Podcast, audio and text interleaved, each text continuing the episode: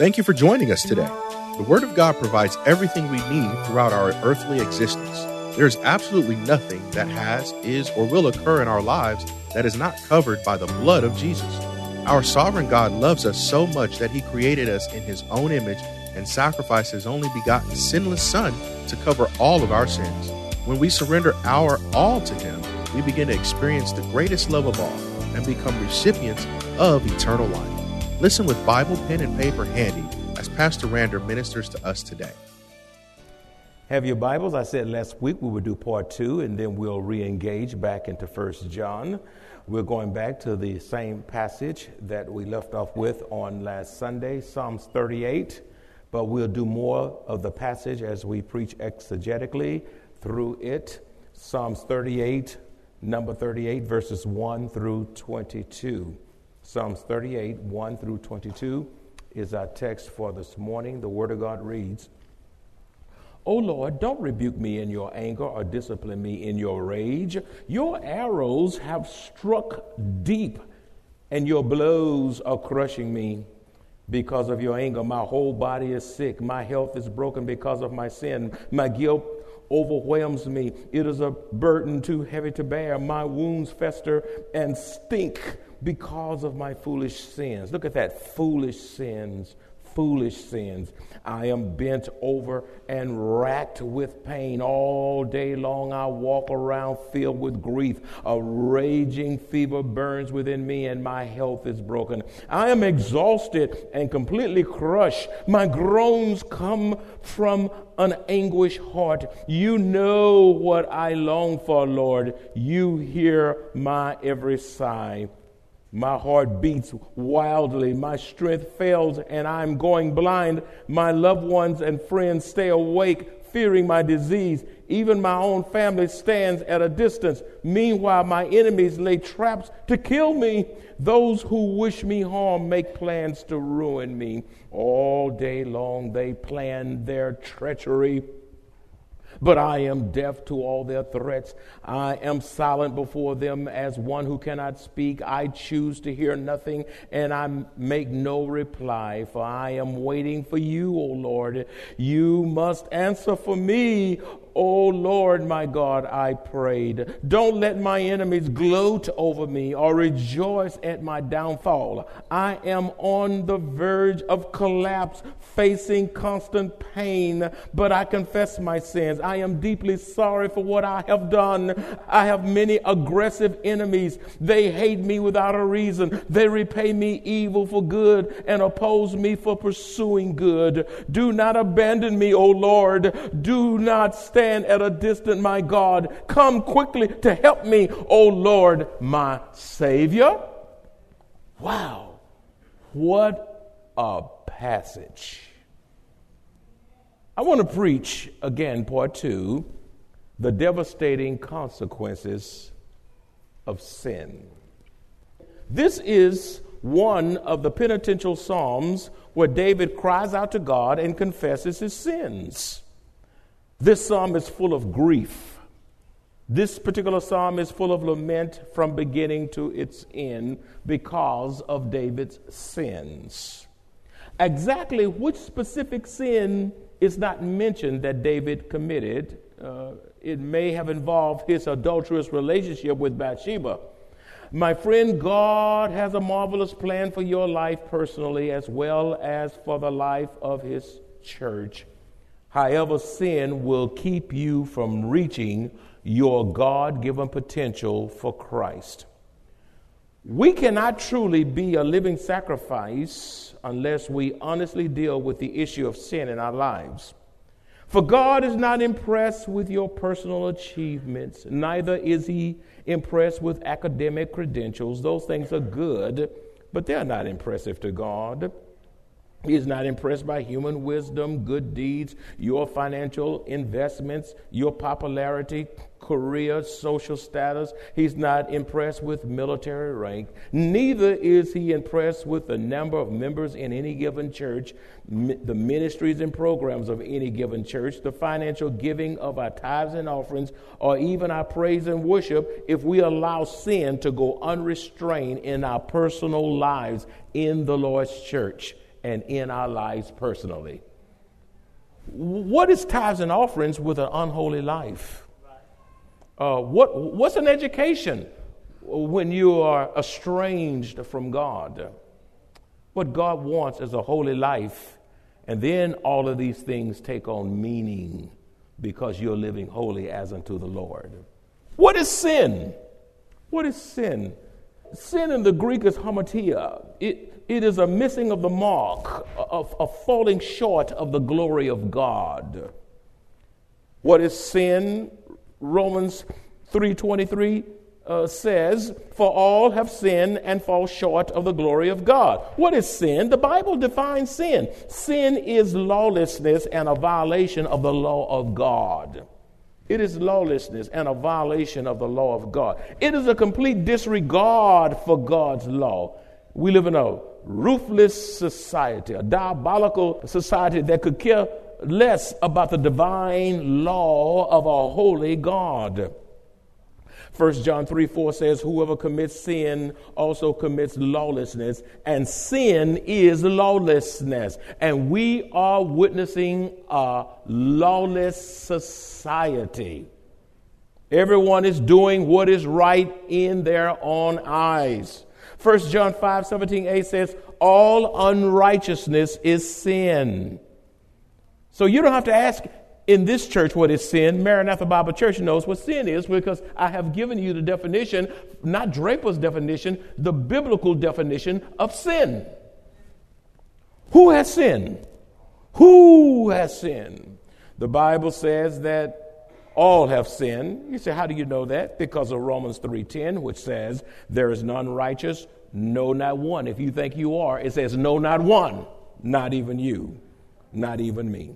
Romans 3:23 says, "For all have sinned and fall short of the glory of God." Romans 5:12 says, "Therefore, just as through one man sin entered the world, and death through sin, and thus death spread to all men, all humanity, because all sin."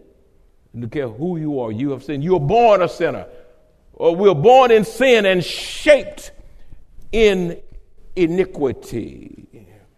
1 Corinthians 15 22 also says, For as in Adam all die, we die, we, we, we, we all sin, we we all born separated from God, on our way to hell.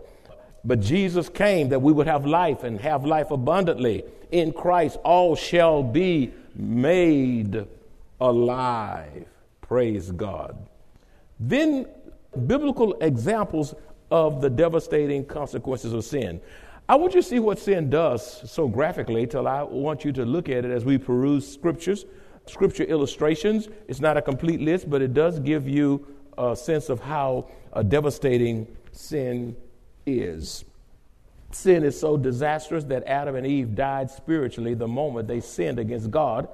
And after they were expelled from the Garden of Eden, they eventually died physically.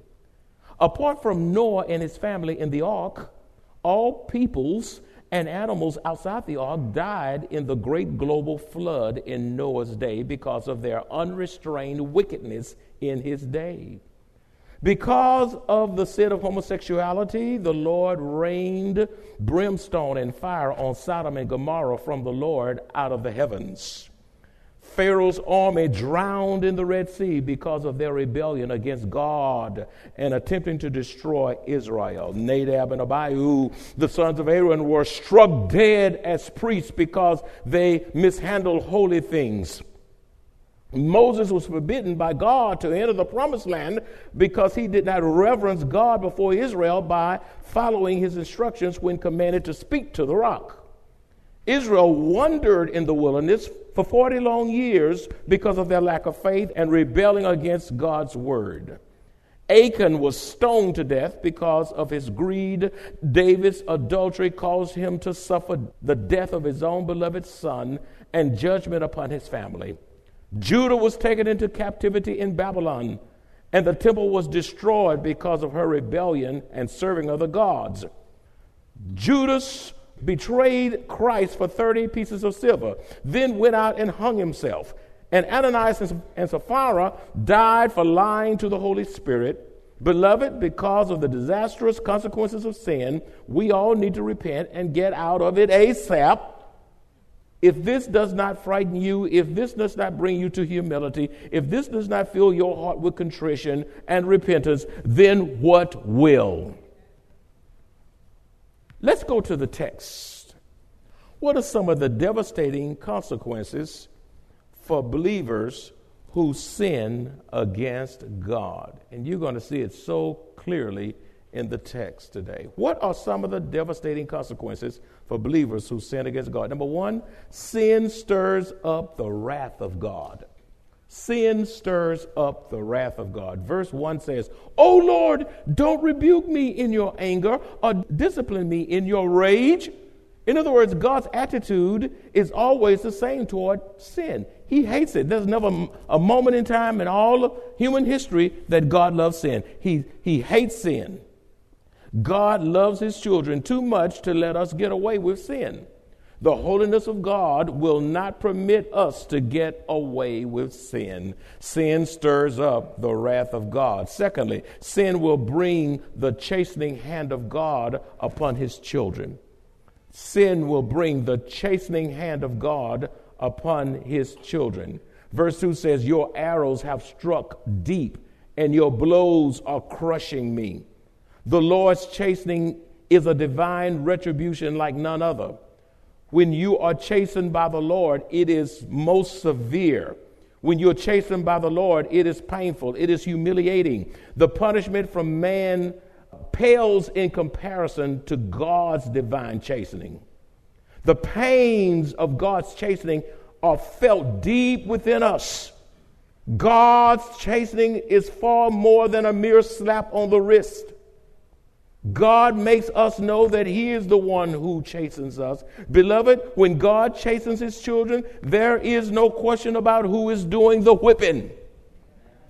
The ultimate purpose of divine chastening is to restore our fellowship and communion with Jesus Christ. He chastens us not because He hates us, He chastens us because He loves us and wants us to have right relationship with Him. Thirdly, sin destroys our health. Sin has a devastating uh, impact on one's health. Verses 3 and 7 says, Because of your anger, my whole body is sick. Sin makes the whole body sick. My health is broken because of my sin. A raging fever burns within me, and my health is broken. David's sin resulted in the whole body, his whole body being sick with raging fever and a declining health. Sin ensnares and weakens us. Sin will bring on restlessness. Sin will bring on loss of sleep in the body. Sin will bring on worry that you're going to get caught and all other things. Sin will bring on undue stress and physical sickness. The only cure for sin is to repent and get right with Almighty God. Beloved, you are inviting physical harm and even destruction to your own body, God given body, when you abuse drugs and alcohol, use of tobacco products, when you abuse your body because of being gluttonous you make your body sick. Can't stop eating, eating all the wrong stuff, eating too much sugar, eating too many carbs. Just go crazy. You know you're full, but you keep eating. You make yourself sick. You can bury yourself with your own teeth.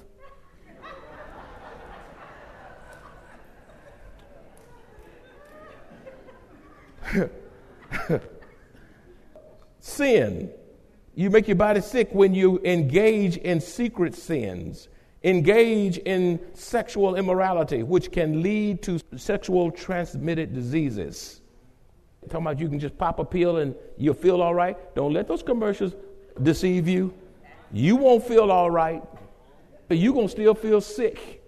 And matter of fact, you're making the pharmaceutical uh, companies and everybody else rich you just can't buy one pill and not take another pill. You got to take more pills, and you still, you'll never feel like you used to be when you've messed your body up. Sin makes you sick. Sexually transmitted diseases are nothing to play with. It'll wipe you out. Sin also brings on depression, brings on hate, greed. It brings on anger. It brings on bitterness. Sin makes your body brittle. It, it makes your body frail, young folk. There are folk who are 40 years old, they look like they're 80 because of sin. You can't get it back. You only get one body, so take care of it. It's a gift from God to you. Take care of it. Sin will disease you, sin will make you impotent because of sin. We lose our productivity for God and we become less of a threat for Satan when we live a lifestyle of sin. Number four, sin will weigh and burden you down. Sin will weigh and burden you down. Look at verse 4. My guilt overwhelms me. It is a burden too heavy to bear. Sin is heavy. It is possible to be so overwhelmed and weighed down with sin until it catches up with you. And when it catches up with you, it swallows you up, overtakes you, and, and the weight under sin will collapse you and expose you. What's done in the dark will come to the light. Be sure your sins will find you out. Be sure your sins will find you out. You can fool some of the people some of the time, but you cannot fool all of the people all the time. God never wears blinders. He's an all seeing God, and He sees the good and the evil. Number five, sin has lingering effects on your body. Lingering effects. Verse five, my wounds fester and stink because of my foolish sins. Sin will make a fool out of you. It'll make a fool out of you. This message has scared me already. If this message doesn't get you, you pretty tough. David's disease left him with open sores fever, and a bad smell. Sin will leave you a stench in the nostrils of God. The consequences of sin can often be felt a lifetime. Now, listen at this, and I want you to hear me well. You may choose to sin. You say, I want to sin, I want to sin, I want to sin. Okay, I, why you want to sin? Because I like it. Okay, go on and like it. You may choose to sin. However, you have no say of the consequences, the time of your whipping, the place of your whipping, or the method of your divine chastening. You have no choice in that matter. Even though God forgives, you may experience the consequences of your sins even for a lifetime. Number six, Sin changes your spiritual posture. Sin changes your spiritual posture. In verse 6, it says, I am bent over and racked with pain. All day long, I walk around filled with grief. Many think and live at a level lower than what God intends for them to live. You got to stoop low to sin. You have to stoop low to sin. Sin lowers your thinking. You got to stoop low. It lowers your spiritual posture. You, you, you have to stoop low. Sin lowers your character. Sin lowers your dignity. Sin lowers your lifestyle. Sin lowers your standards. I was told uh, by a deacon in the previous church many, many years ago, um, it's Pastor Draper, you know what your problem is? I said, what is it? He said, Your standards are too high. And then I looked at him. You know, you got to always be ready with a word because you, you, you, better be ready. I'm never ready to cuss anybody out, but you got to be ready to give a timely word. And so I asked a question. Usually, when you come up with that kind of nonsense, I usually, most of the time, will ask a question with a question. And that usually disarm people. And I said, I got a question for you. He said, What? How can people be changed with low standards?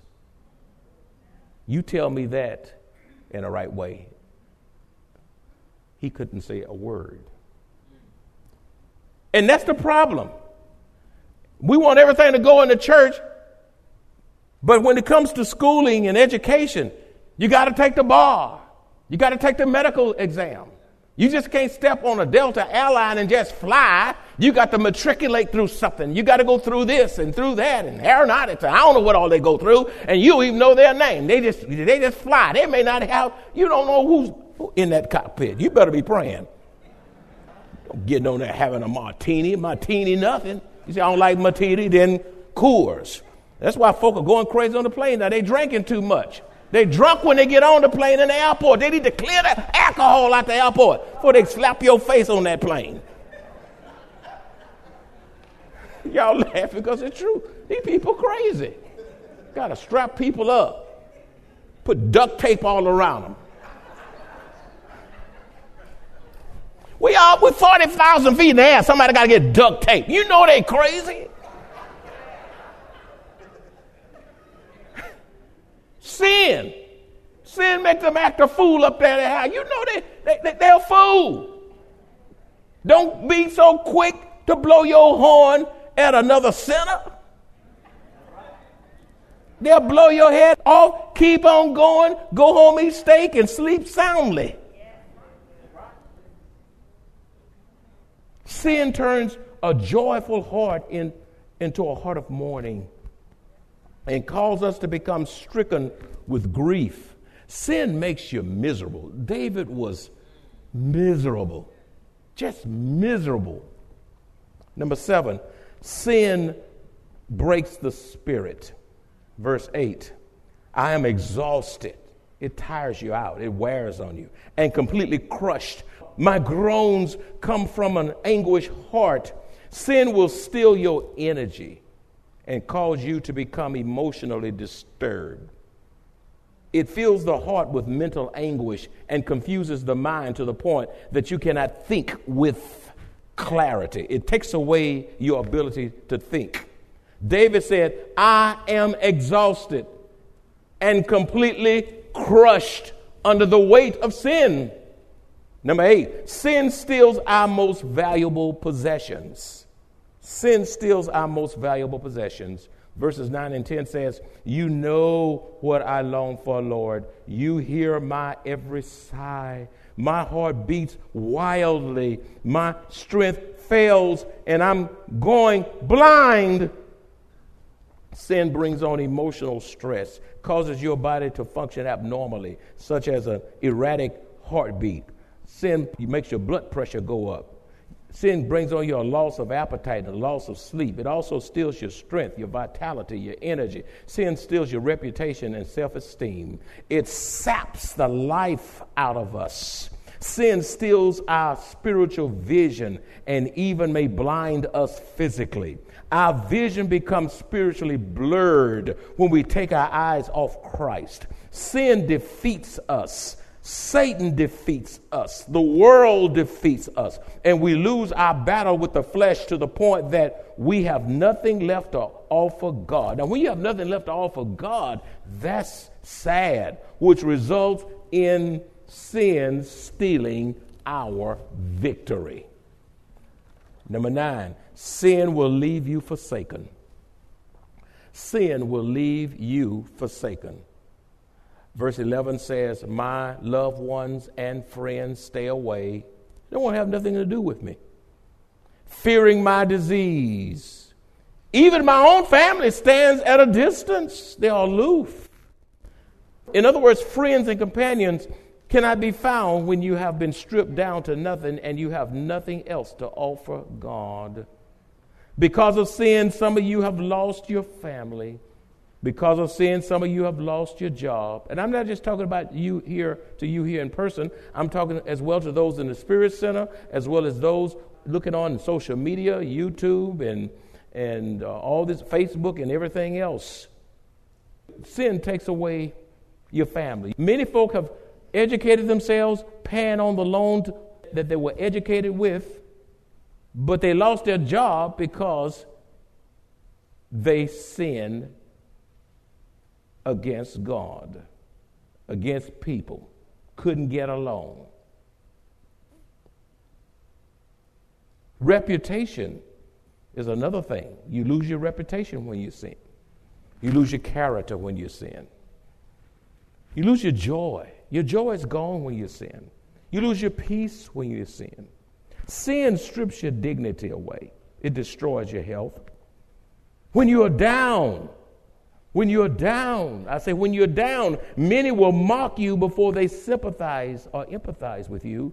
Agony of the soul is when you have lost your fellowship with God because of sin, and even your family and friends have abandoned you.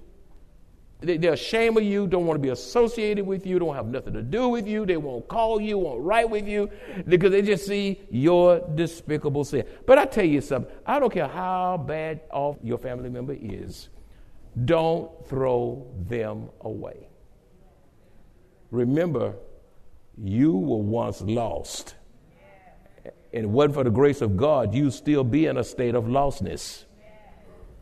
Don't be so quick to throw people away. Love folk with an unconditional love.